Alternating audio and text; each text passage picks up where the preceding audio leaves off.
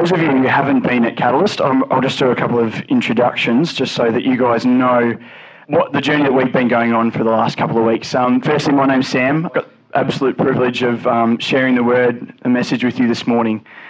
And you know, God's word is powerful. And what really encourages me to stand up here and, and not be fearful, because um, a lot of us struggle with public speaking now. I've had a lot of opportunities over the past few years to do that. So the human fear is, is, is less. But there's always nerves and there's always an anxiety about, oh, what if I say something wrong? What if, what if people misunderstand me? You know, God's word is different to other human presentation. God's word is powerful and it says in the word that God's word will never return to him void.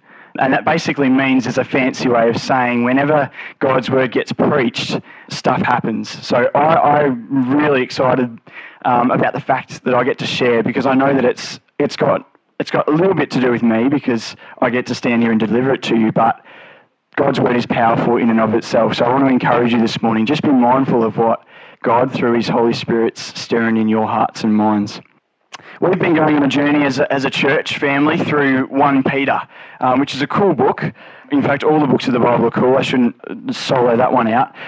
That word about hope is really significant because Paul's, um, we've heard, those of you who've been here for the series have heard that hope is something that these people that Peter is writing to really need because they're having a bit of a tough time.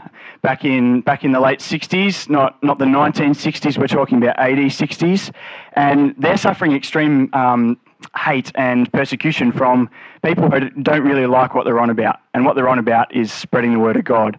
So that word of hope is really something that Peter is trying to instill in his audience, which is really cool. Last week, Matt shared previous passage that's prior to chapter 2 verses 11 to 25 and that section was talking about this idea of those who've committed their lives to Jesus being holy priests.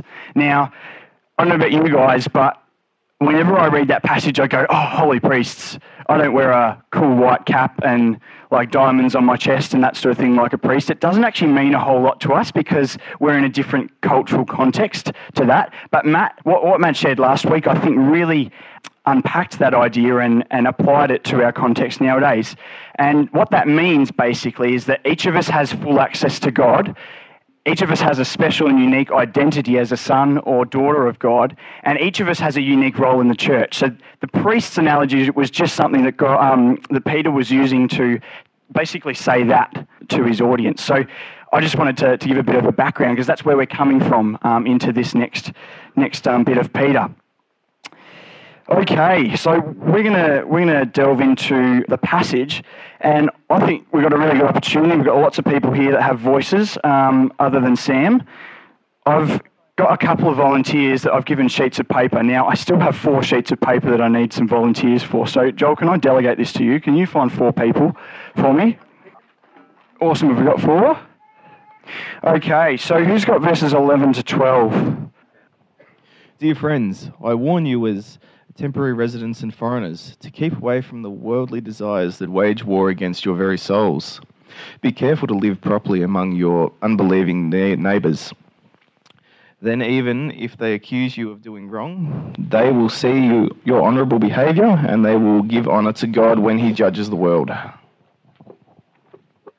Awesome. Thanks, Bray. Who's got verses 13 to 14? We're reading from the New Living Translation too, for those of you who are following along. Sorry, I forgot to mention that. Thanks, Chloe. For the Lord's sake, submit to all human authority, whether the king as head of state or the officials he has appointed. For the king has sent them to punish those who do wrong and to honour those who do right. Awesome. Thanks, Chloe. Who's got verses 15 to 17? SJ, thank you. It is God's will that you, your honorable life should silence those ignorant people who make foolish accusations against you. For you are free, yet you are God's slaves. So do not use your freedom as an excuse to do evil. Respect everyone and love family, the family of the believers. Fear God and respect the King. Awesome. Thanks, SJ. Verses 18 to 20. Awesome. Thanks, Daniel.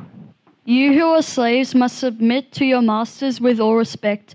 Do what they tell you, not only if they are kind and reasonable, but even if they are cruel. For God is pleased when, conscious of his will, you patiently endure a just treatment.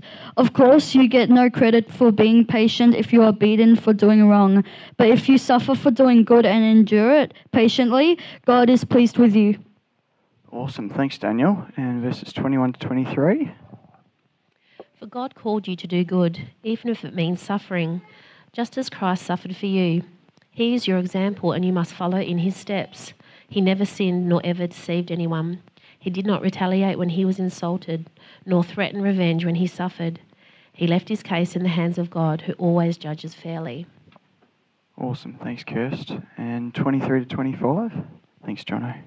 He personally carried our sins in his body on the cross so that we can be dead to sin and live for what is right. By his wounds you were healed. Once you were like sheep who wandered away, but now you have turned to your shepherd, the guardian of your souls. Awesome. Thanks, Jono. Wow, what a passage. Slaves, obey your masters. That's not really relevant to today. Obey your government. I opened this passage up a couple of weeks ago and, and looked at it and went, oh gosh, what am I going to say about the slaves? Um, and what am I going to say about submitting to government? I was driving in my car. Um, well, I was driving in my car every day this week, but on Tuesday particularly, I was I was thinking about this idea of obeying government, and I think I counted up at least five or six things that I did uh, against the law in the space of about thirty minutes. Um, just just from being not deliberately, but just not being consciously aware of it. You know, not stopping at a stop sign, but slowing down and and going through. Um, not indicating properly. You know, these things. It happens to us all. But there is a temptation with this passage to read it, skim read it, and go, okay, I've got to submit to the government. Right, that means I've got to obey all the laws. Um, and there's a, there's a temptation too with the slaves part to go, oh, wow, so if I'm working for someone who's not that nice, I just have to do everything they tell me and God will be glorified. Now, that is true, but there's a deeper theme that God really wants us, I believe, to get out of this passage. So that's what I want to delve into today. You know, there's a million different perspectives that we can take on a, on a biblical passage. God's truth is, is, I'm not saying it's relative, God's truth is concrete, but we all have a different, um, different bunch of experiences and a different way of looking at things, at, at, the, at, the, truth. So, what I'm going to present this morning on this passage is by no means a comprehensive um, analysis of the whole passage. So, just keep that in mind. But I want to focus on the things that I feel like God really pointed out to me this week. And I believe there's a, uh, there is a significant, a pointy response that He's placed on my heart to share with us as a body. Um, so whether you're visiting or you're, you're here, if there's stuff after the message that you're wrestling with and, and stuff that's sort of gotten stirred up, then I would encourage you to talk to someone. It doesn't have to be someone here, but there's, there's plenty of people here that have experience in, in prayer ministry and um, would lovingly, would love to sit down and work through stuff with you. So I just want to put that disclaimer on it. It's not a super, super nice, nice message um, there is a little bit of um, stuff that could arouse a little bit of, I guess, past past baggage, if you if you know what I mean. So um, I went through. Let's just talk about the context. So what I want to do is I just want to work through a little bit of the not the theology, but just the the meat in the text, and then we'll talk about how that applies to our life because I think it's really important that we delve into to what God's saying here. Let's just talk about the context quickly. So, as I said before, the Christians back in um, what we now refer to as modern day Turkey, who Peter is writing to, are pretty despised in the first century society that they're living in. They're just about to actually suffer one of the most intense persecutions that the church suffered. Some of you will know about the, the Emperor Nero, who was governing at the time. Now, Nero was a pretty mean guy. He set, actually set fire to the city of Rome in about 67, 65 AD. Correct me if I'm wrong, Jono. Around about that time historians are not sure exactly why he did it, but the most prominent theory is that he was just bored and he wanted something to do. So he set his city on fire. Pretty, pretty uh, mean stuff. Word got around about that, and Nero was kind of a little bit scared that the people were going to d- depose him, I suppose, because if you set fire to your own city, obviously your citizens are probably going to vote you out at the next election. Um, imagine if Malcolm turned. No, I won't talk about that. Anyways, so they're sitting under the government of this, this dude who's pretty mean. And Peter is saying, submit to him. So automatically we go, wow, there's actually something really deep going on here. So these, this is the context that, that Peter's writing these, these words in. So, what's Peter saying to these believers through this passage? So, to open up the passage, Peter uses this analogy. He says, Dear friends, I warn you as temporary residents and foreigners to keep away from worldly desires that wage war against your very souls. So, he's using this, this wartime analogy, which is actually okay for us to stomach because we still have an army and we still understand the concepts of war. Back then, obviously, the readers um, in 1 Peter would have been thinking about the Romans. Now, this is not an actual picture from 64 AD. This is obviously a, a reenactment, but it gives you an idea for, for the type of, um, of armor and the, I guess the imagery that Peter's talking about here. So he's using this analogy that everyone will understand, all his readers will understand. So he says there's a battle going on. It's not a physical battle, it's a spiritual battle. He says the Christian, the, his readers, those who've devoted themselves to following Jesus, must fight in this battle by resisting temptation. So he's saying, don't submit. There's a link here, the same word that's used in Romans 12 2 about not conforming to the world is also used in this passage here. So the idea is that there's this army, there's this force that's battling against those who've committed to following Jesus that we need to resist, that the Christians in Turkey need to resist. And it's a hard battle.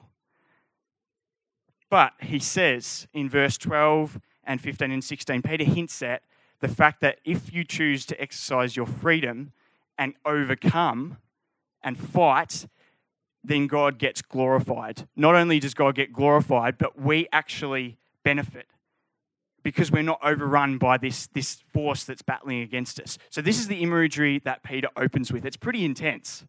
He says there's a battle going on, and that's, that really, that's something that we need to really take into consideration here.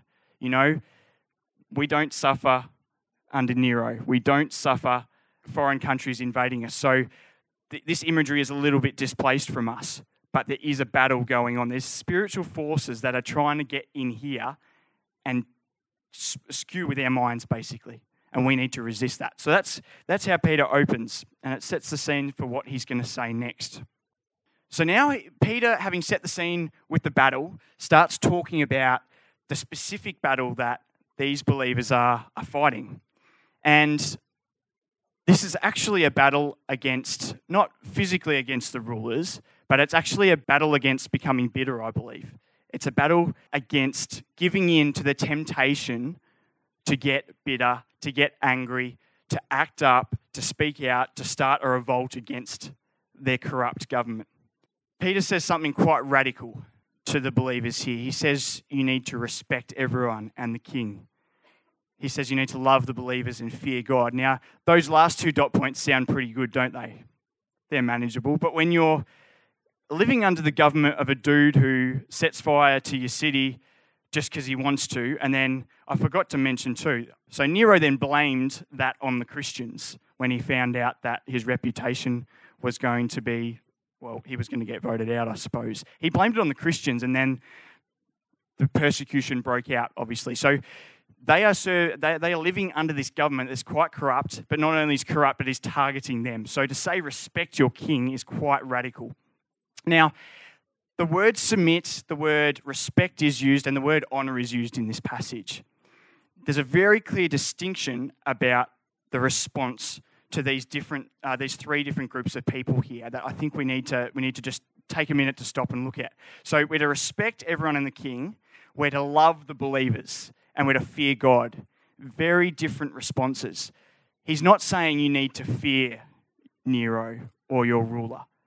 Fearing is, I guess, to give you a picture, this is submitting, this is honoring, this is respecting.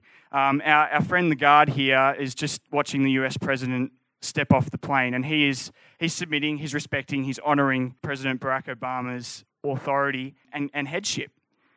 This is kind of like what Peter, I believe, was saying to the believers that their response should be to their government. However, if this guard was down on his knees with his hands up, worshipping him, that would be fear. That's the response that we have to God. So there's a very clear distinction there. We're to obey God and fear God and live our lives in awe of Him. We're not to obey and fear and live our lives in awe of our King, but we are to respect and honor them, is what He's saying to the believers. Is that clear? That distinction? And then loving the believers is obviously a whole new idea in itself. So that's that's talking about committing to doing life with each other and encouraging one another, um, which obviously you don't do with your king either. So I guess just to sum that bit up, honor, submission, and respect is about an attitude rather than an exclusive action that loves, stands in awe, and obeys. So there's that distinction between our responses or their, their responses to the king and God, which is really important. What does Peter say is the response when we get a tough word to obey our king that we don't really like. What do the believers do with this? They've been told to respect and honour Nero and the corrupt government. That's pretty hard. That's pretty hard. But he says that we've got to follow Jesus' example because, as his references to the passage in Isaiah 53 suggest, Jesus set an absolutely perfect example of how to do this. You know, he suffered unimaginable persecution from those who had governance over him. And Peter's saying, Look to Jesus. You've got an example right there. The word example, for those of you who've heard me preach before, I really like my Greek words. I haven't put a Greek word up there because I didn't have time. But the Greek word for example refers to actually a concept in Roman society where it's actually the alphabet. It's how kids would learn the, the Roman alphabet, um, if you like. So when Peter says, follow Jesus' example, he's saying, learn your ABCs from Jesus. Like literally, look at Jesus' life, study it, and copy it. So it's a really, really deep word there. Jesus didn't deceive anyone in verse 23, he didn't retaliate, he didn't threaten revenge. Rather, he left the judgment to God and he willingly bore suffering for our sins.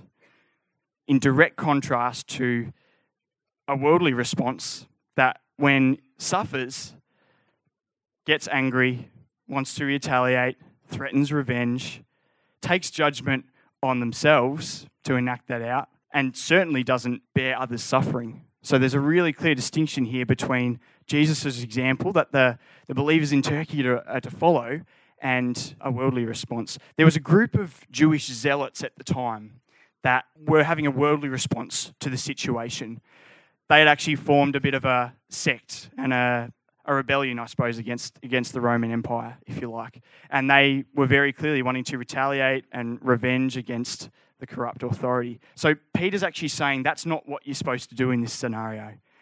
You're supposed to humbly respect and honour your government, even in the midst of persecution. Don't start a rebellion, but trust me with this. So, what's the application? I need some volunteers who are willing to handle some jelly beans. All right. Peter, you have the incredible responsibility of not putting it in your pocket and devouring it later. Could you open those ones and give a couple to Jacob, please? Hang on, actually, I'll ask. We'll ask Jacob. Jacob, how many jelly beans do you, would you like to eat? A couple. A couple. That's awesome. Great decision. Oh, here we go. Fantastic. Now, Jacob, can you tell me why you like jelly beans? I don't know. You don't know. That's okay. Pete, why do you think, why do you like jelly beans? Who doesn't? That's a fair response. Do you know what jelly beans have got in them, Jacob? Sugar. Lots and lots of sugar. That's why lots and lots of people like lots and lots of jelly beans, because there's sugar in there. Now, if you had a decision I'm going to ask his parents this one actually. If Jacob had a decision about whether he was to eat two jelly beans or 10 jelly beans, what would he choose, mum and dad? He'd choose 10. Great, that's the answer I was looking for. Phew. I thought you were going to be really, really um, healthy and say, I'll just take the two, Jacob. So that's why I asked your parents. Fantastic. Very good. All right, everyone give Jacob a round of applause. that's just something small that I wanted to, I guess, an example of how we like good things that have lots of short term benefit. I want to go back to this idea that we started with about the battle. You know, when we want to eat jelly beans, there is a battle going on, isn't there? We have two options. We can either choose 10 jelly beans because we know that we're going to really enjoy that and we're going to get a sugar high and start bouncing off the walls, or we can choose to have self control and, and just eat the two jelly beans, don't we? Now, th- both those decisions have long term implications. If I choose the 10 jelly beans, what's going to happen? I'm going to bounce off the walls, that's correct. What might happen if I ate 100 jelly beans, say? What's going to happen in a couple of hours? Stomach, yep, that's it. I'm not going to feel too good, am I? I'll probably have a bit of a sugar rush and then I'll probably have a bit of a sugar loo. And that's not going to feel really good. If I choose the two jelly beans, then it's going to be tough in the short term because I want 10 jelly beans. But long term, I'm not going to suffer those bad consequences.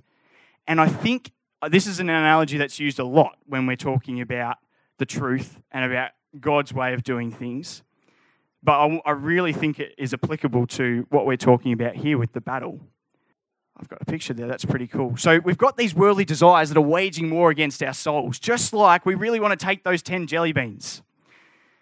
It's really easy to get imprisoned by these desires because this is the thing, right? And this is the point that I want you guys to sort of just wrestle with. We think we have freedom in choosing the 10 jelly beans, don't we? Yeah? I've got a choice. That decision actually imprisons me later on because I'm suffering consequences that I don't really like. So sometimes we view choosing God's way as quite restrictive because we see the things of the world and we go, I want that. And we think we've got freedom to make that choice and we think that choice is going to bring us freedom. But actually, it comes back to bite us. It's much harder to resist and remain free. And what I mean by remain free is that if I choose the two jelly beans, I actually experience freedom because I'm not bound up and imprisoned by those yucky feelings that stop me doing things that make me enter into a very bad mood and ask myself, why on earth did I choose the 10 jelly beans? So we actually experience um, this imprisonment after choosing what's not healthy for us. Conversely, if we choose the two jelly beans, we're experiencing freedom because we're not suffering from the negative implications of that decision. So often we have we are tempted to view God as wanting to restrict us, but that is not the truth. When we choose to give in to worldly temptations, we're actually making it harder for ourselves because there's negative things, there's unhealthy things that happen. So that is the basis of what I want to share um, about bitterness, because this, I believe, is what Peter is talking about and the underlying theme that I believe the Lord wants us to wrestle with this morning. I just want to read something from a book that I'm reading at the moment. It was super, super relative to what I was preparing.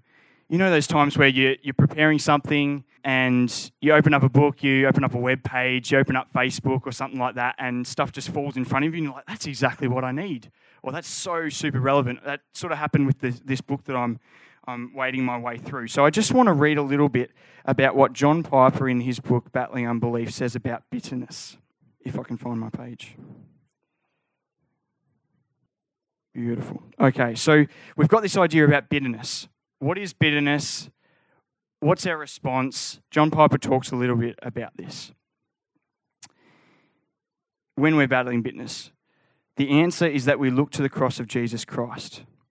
All the wrongs that have been done to us by believers were avenged in the death of Jesus. This is implied in the simple but staggering fact that all the sins of God's people were laid on Jesus. The suffering of Christ was the recompense of God on every hurt I've ever received from a fellow Christian. Therefore, Christianity does not make light of sin, it does not add insult to our injury. On the contrary, it takes the sins against us so seriously that to make them right, God gave his only Son to suffer more than we could ever make anyone suffer for what they've done to us. So that's a response to, to bitterness that Jesus had.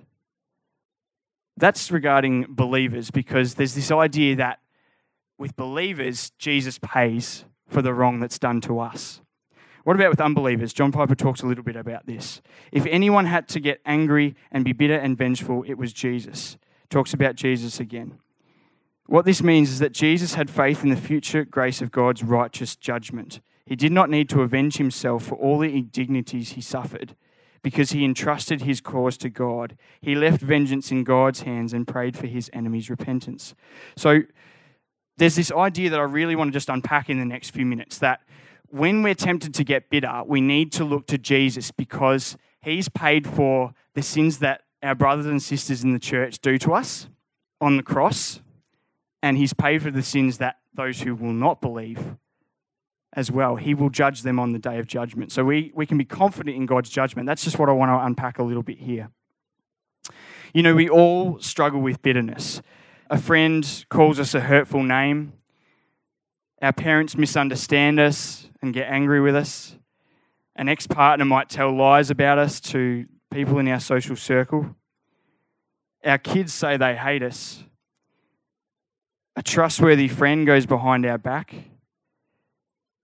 family members disown us, and others may take advantage of our generosity. When these things happen to us, it's super, super easy to want to take revenge.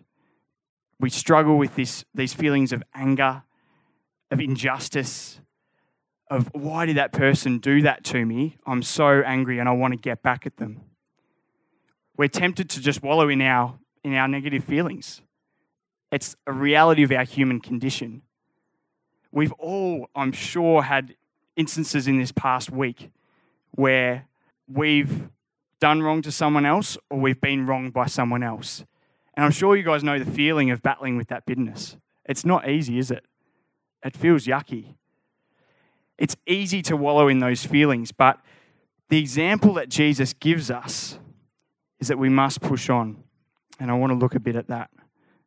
So, the first application for us is that we need to be aware of the battle. So, that was where I was talking about the jelly beans. We need to be aware that there's this battle going on in our minds. There's a battle just in the way that we're tempted to eat lots of jelly beans, to give into bitterness, to feel those feelings. How do we do this? What if, what if it seems too hard? What am I to do in this, in this instance? This dude does anyone know a dude called uh, Yang Won Son? Yes? Awesome. Fantastic. So I'm actually surprised. I didn't think anyone would know. So there you go. This dude is was ah, his story was so cool, and it really illustrates, I think, a good response to bitterness and the response that we need to to look um, to to model. This dude was a pastor in Korea back at the tail end of, I think, the Second World War. And the communists invaded, um, sorry, the Korean War. I'm getting my wars mixed up. This dude was living in a village and pastoring a church um, in Korea. And the communists came in and invaded his town. And long story short, his two sons got, got murdered. And after the communists had been pushed back and the original government had regain control of the town, they put the dude who was basically conned into killing his sons by the communists on trial. And this pastor basically said some really cool stuff. I, I don't want to mix it up, so I'm going to read again because I think this, this passage really demonstrates and explains his response really well. And I thank God that He has given me love to seek to convert and adopt my son, the enemy who killed my dear boys. Adopt as my son the enemy who killed my dear boys. These were the words of Korean pastor Yang Won Son. The year was 1948. The place was the town of Sunchun near the 38th parallel. A band of communists had taken control of the town for a brief period and had executed the pastor's, son, pastor's son's two, older two boys, Matthew and John. They died as martyrs, calling on their persecutors to have faith in Jesus. When the communists were driven out, Chai's son, a young man in the village, was identified uh, as the one who had fired the murderous shots. So this is the dude that killed their sons, um, this pastor's sons. His execution was ordered.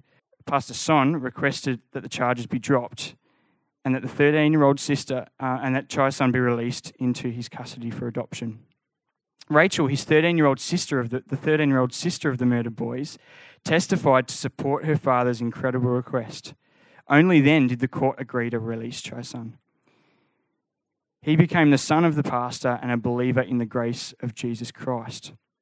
So, forgive my stumbling over words, but I hope you guys get the uh, understanding the context and how this links in to our battle against bitterness. This dude had a had an opportunity to very uh, very tangibly initiate revenge. The dude who killed his family was going to be hanged, but he stepped in because of his faith and said, "No, I see an opportunity here. I don't see it as my place to judge and make a decision about this man's life. And he chose to let him off. And then the court, seeing that the father, that the family member, family members had decided that they wanted to forgive this guy, let um, the accused off. Just like Jesus trusted God to judge justly, um, this man did. Just like Jesus prayed for those who hurt him, I'm sure this man did too. That, w- that would have been a tough decision. You would have had to pray about that for quite a while, I'm sure. And just as Jesus laid down his worldly rights, so this man did. And that challenges our culture very, very clearly because we live in a culture that believes in justice. We live in a culture that says, stand up for your human rights. I'm studying a social work degree, and so uh, human rights is the um, is the truth, if you like, for the world, um, the world of social work, I suppose. There's all these people that are going out and trying to help people um, based on human rights. It's the cornerstone of their worldview. So we live in a society that's dominated by rights, but yet Peter is talking to these, these Turkish Christians in AD 60 who are being uh, just horribly persecuted by their government and saying, lay those rights down, don't, don't get angry. This pastor who could have said, No, I, I feel so hurt by the fact that you've murdered my family members that you deserve to go to the firing squad. But he decided to follow his Savior and say, No, I'm going to lay down those worldly rights and I'm going to submit to God. I have a personal um, story to share just quickly, and it's actually about a very special friend that I wasn't expecting to be here this morning. It's all right, I'm the one that, that, that suffers here. So last time Lily was over, I said something that, that hurt Lily. And I didn't think before I, I, I spoke, I realized afterwards that I had a very twisted perception of, uh, of something that I thought was, was, was right. And I, I said something in that moment that really, really hurt her. And sorry to reinforce the stereotypes, but that doesn't happen very often for me. Um, and that's not something, I, I say that, I, I want to say that with complete humility, but that really shocked me. And I had to deal with some pretty, oh, just con- confronting um, emotions in that, in that space. But you know what? I, I came to a place where I realized that on the flip side, where I was seeing Lil battle with a little bit of, no doubt, negative emotions in that space where she was probably tempted to get a little bit bitter, that God has decided to send Jesus to avenge that wrong and to say to Lily, Lily, you are not what Sam said. What Sam said is not true. And I'm going to show that by sending my son to die. That's radical.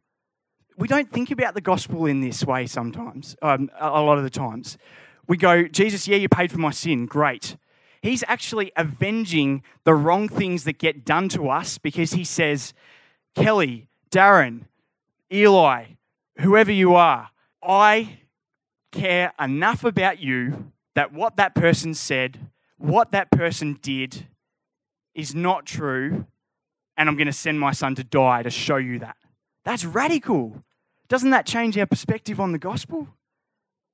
Jesus died not only to just pay for my sins, the things that I do wrong, the bad words that I said that hurt people, he died to avenge that. So that a child of God who's been wrongly done by gets to be reminded of their true identity in God. Does that make sense? Does that make sense? Because that's, that's really what I want us to take away from this, I guess, this message. God is calling each and every one of us, despite the, the negative emotions, despite the struggles that we have with people who have done stuff to us that are not right, that hurt us, God is calling us to lay that down and to trust that Jesus and his sacrifice paid and covered and avenged that wrongdoing. And if we don't do that, then we're in a really unhealthy position because bitterness festers. The enemy gets a foothold in our life and he disarms us from walking in true freedom that Jesus paid for us. So, in summary, what I believe we need to take away from this passage is that we can honor those who hurt us, not love, not fall down at their feet and worship and, and say how great they are, but we can respect the fact that they are a person who God has created. And we don't need to get bitter at them because we are free and satisfied in the sacrifice that Jesus paid for us. And when we do this, God's put on show, and the people around us see how good He is, see how life transforming the power of His truth and His Holy Spirit is. The word glory is used uh, a number of times through this letter. At the end of the day, this is what it's about. It's not about us, it's about God being glorified. We find true freedom, true wholeness, true health when our lives are lived not for ourselves, but for God's glory. So that's, that's all I've got to share. Um, and I just want to reiterate if, if that stuff brings up negative experiences, brings up old hurts for you, please go and talk to someone. I don't believe that anyone is here this morning by accident. We say it a lot. But the God who lovingly created you cares about your heart, He cares about your hurt, and He wants to help you walk through that and deal with that so that you can walk in the freedom that He paid for you. So I really want to encourage you don't sweep this under the rug. If He's bringing stuff up, talk to someone, spend some time praying by yourself. It doesn't have to, you don't have to respond right now, but do something to respond to your loving Heavenly Father who's pointing out an area of, of unhealthiness in your life that's hurting you because He cares for you. Yeah, why don't we just pray? God, I just thank you so much for your glory. I thank you so much for the hope that we can have in knowing that you rule the world and that you are over absolutely everything that happens to us. God, I thank you that you love us and that you sent Jesus to die, not only just to pay for the wrongdoings that we commit to others, but also to avenge the wrongs that are done to us so that we could be reminded of our true identity in you. God, I just pray right now that in spite of the the frailty of the messenger, God, that you would work. Father, that you would reveal yourself right now to the hearts of those who are struggling. And that, Lord, they would seek the appropriate help. God, I just pray for protection over minds. God, as we interact with fallible human beings day to day. God, help us to constantly have that picture of you laying down your life for us in mind so that we can lay down our bitterness, so that we can resist the temptation and fight the good fight to win. God, I thank you for each and every person here. I thank you that you, you care about them, Lord. You love them because you created them. God, we give you all the glory. We want our lives to be a better reflection of you. Because we know that that is the most freeing way to live, God. I pray this in Jesus' name.